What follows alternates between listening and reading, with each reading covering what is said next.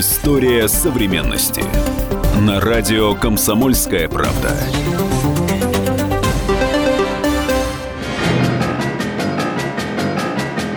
Двадцать лет назад Россия и США начали строить самую грандиозную космическую коммуналку.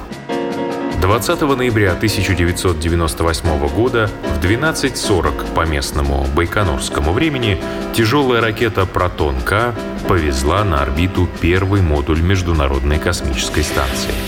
20-тонный функционально-грузовой блок «Заря».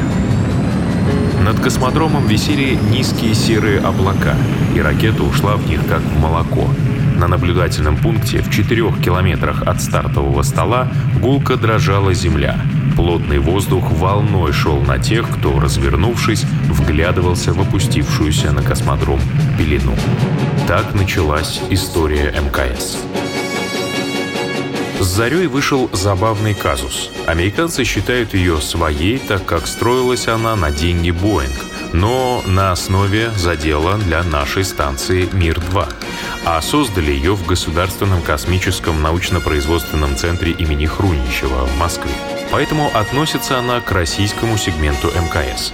И все нужные ремонтные и профилактические работы выполняют наши космонавты.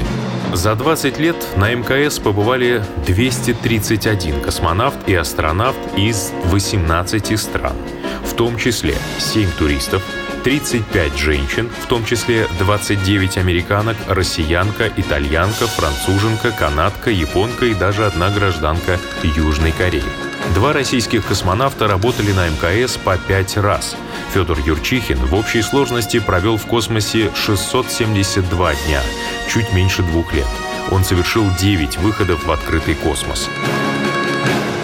Первый счастливый день мой это когда я переступил порог после открытия люка и первый раз э, попал на Международную космическую станцию. Это октябрь 2002 года в составе экипажа шаттла. Когда я увидел экипаж пятой экспедиции, это Валерия Курзуна, Сергей Трещева и Пеги Вица. Поэтому это был счастливый день. Наверное, самый счастливый день для меня. Юрий Маленченко прожил на станции еще дольше – 702 дня. У него четыре выхода в открытый космос. Маленченко еще успел поработать в длительной экспедиции на станции «Мир». У него общий космический налет в 827 суток. На МКС работали 57 долговременных экспедиций. Астронавт Скотт Келли и наш Михаил Корниенко поставили рекорд пребывания на станции. Их экспедиция продолжалась без малого год – 340 дней. МКС – сложное сооружение, и без присмотра экипажа ее желательно не оставлять. Однако за 20 лет было несколько случаев, когда ЦУП уже всерьез думал об эвакуации космонавтов.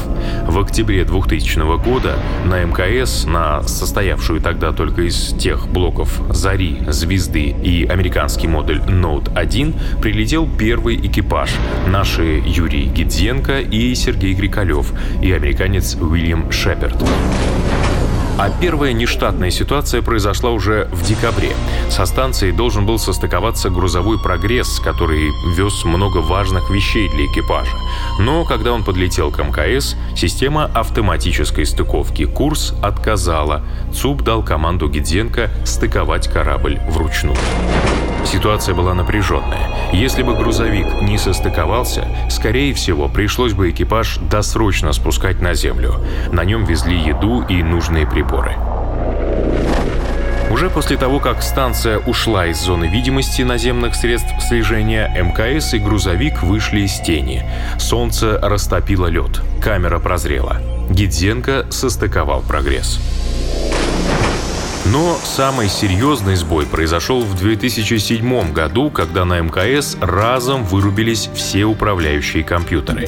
И это несмотря на то, что системы были даже не дублированы, а троированы, то есть трижды подстрахованы. Запускали их вновь, но в ответ только молчание. Перезагрузка компьютеров не помогла, станция оставалась без управления. Была большая вероятность того, что экипажу придется законсервировать МКС и досрочно возвращаться на Землю. И это несмотря на то, что МКС продумано настолько грамотно, что даже при серьезной поломке системы управления космонавты могут на ней находиться до полутора месяцев. В этом случае включаются дублирующие системы жизнеобеспечения. Буквально через день российские специалисты смогли оживить систему. В 2015 году американским астронавтам пришлось спешно эвакуироваться в российский сегмент и задраивать люки, соединяющие его с американским. Датчики показали утечку в атмосферу МКС аммиака из системы терморегуляции. Через 10 часов специалисты выяснили, что на самом деле никакой утечки не было. Засбоил сам датчик. Астронавты вернулись к себе. На МКС два туалета. Один в российской «Звезде», другой в американской «Tranquility», по-русски «Спокойствие». Оба нашего производства.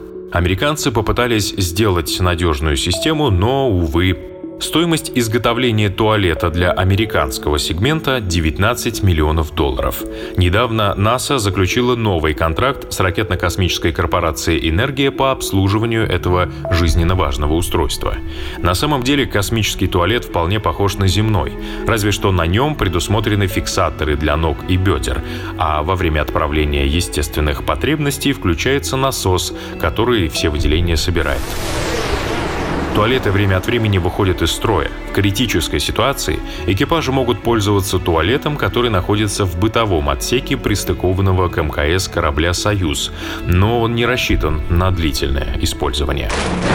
Твердые отходы космонавта собирают в специальные контейнеры и загружают в корабль «Прогресс», который сгорает в плотных слоях атмосферы. Жидкие отходы перерабатываются и используются для технических нужд. На станции «Мир» была система переработки урины в воду, но на МКС аналогичную систему так и не запустили. Нет на МКС и душа, которые были на российских станциях «Салют-7» и «Мир» и на американской «Skylab». Оказалось, что с душем слишком много возни. Космонавты проводят гигиенические процедуры, протирая тело влажными салфетками. На МКС есть оранжереи. В них выращивают горох, пшеницу, ячмень, редис, разные виды салата. Не так давно экипажам было разрешено использовать листья салата в пищу, но на самом деле объемы выращенных растений совсем не такие, чтобы их можно было подавать к столу на обед. Так что свежей едой космонавты могут лакомиться только тогда, когда прилетает очередной грузовик с провизией. Обычно выращенные на станции аккуратно упаковывают и возвращают на Землю для исследования. Эксперименты с оранжереями считаются одними из самых важных. Ученые должны понять, как организовать питание экипажа во время длительного полета на Марс. С 2011 года, когда завершилась программа Space Shuttle, единственным средством доставки экипажей на МКС остались российские союзы. Это самая надежная транспортная космическая система. И авария второй ступени ракеты «Союз» в октябре этого года подтвердила это. Экипаж Алексей Овчинин и Ник Хейк благополучно вернулись на Землю с высоты 47 километров. По всей видимости, еще как минимум год смена экипажей будет происходить только нашими союзами. Испытания пилотируемого корабля Dragon V2 SpaceX, которые должны были начаться в этом году, перенесены на 2019. Опять же, в следующем году начнутся испытания корабля CTS-100 Starliner компании Boeing. Первые полеты новых американских кораблей пройдут без экипажей. В лучшем случае Dragon или Starliner начнут курсировать к МКС не раньше 2020 года. Кстати, по планам ракетно-космической корпорации «Энергия», в 2020 году к МКС отправится, наконец, и наш многофункциональный лабораторный модуль «Наука». По первоначальному плану он должен был оказаться на орбите в 2011 году. Нынешняя масса станции 417 тонн. Столько весит большой грузовой поезд. Общая длина 110 метров, ширина с фермами 74 метра. Примерно таковы размеры стандартного футбольного поля. Общий объем модулей под 1000 кубометров. Бывают дни, когда космонавты и астронавты даже не пересекаются друг с другом, каждый занят своими работами.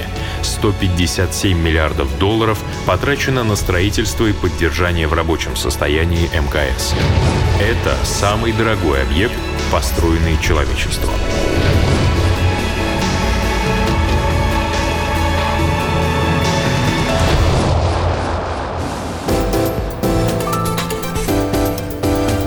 История современности.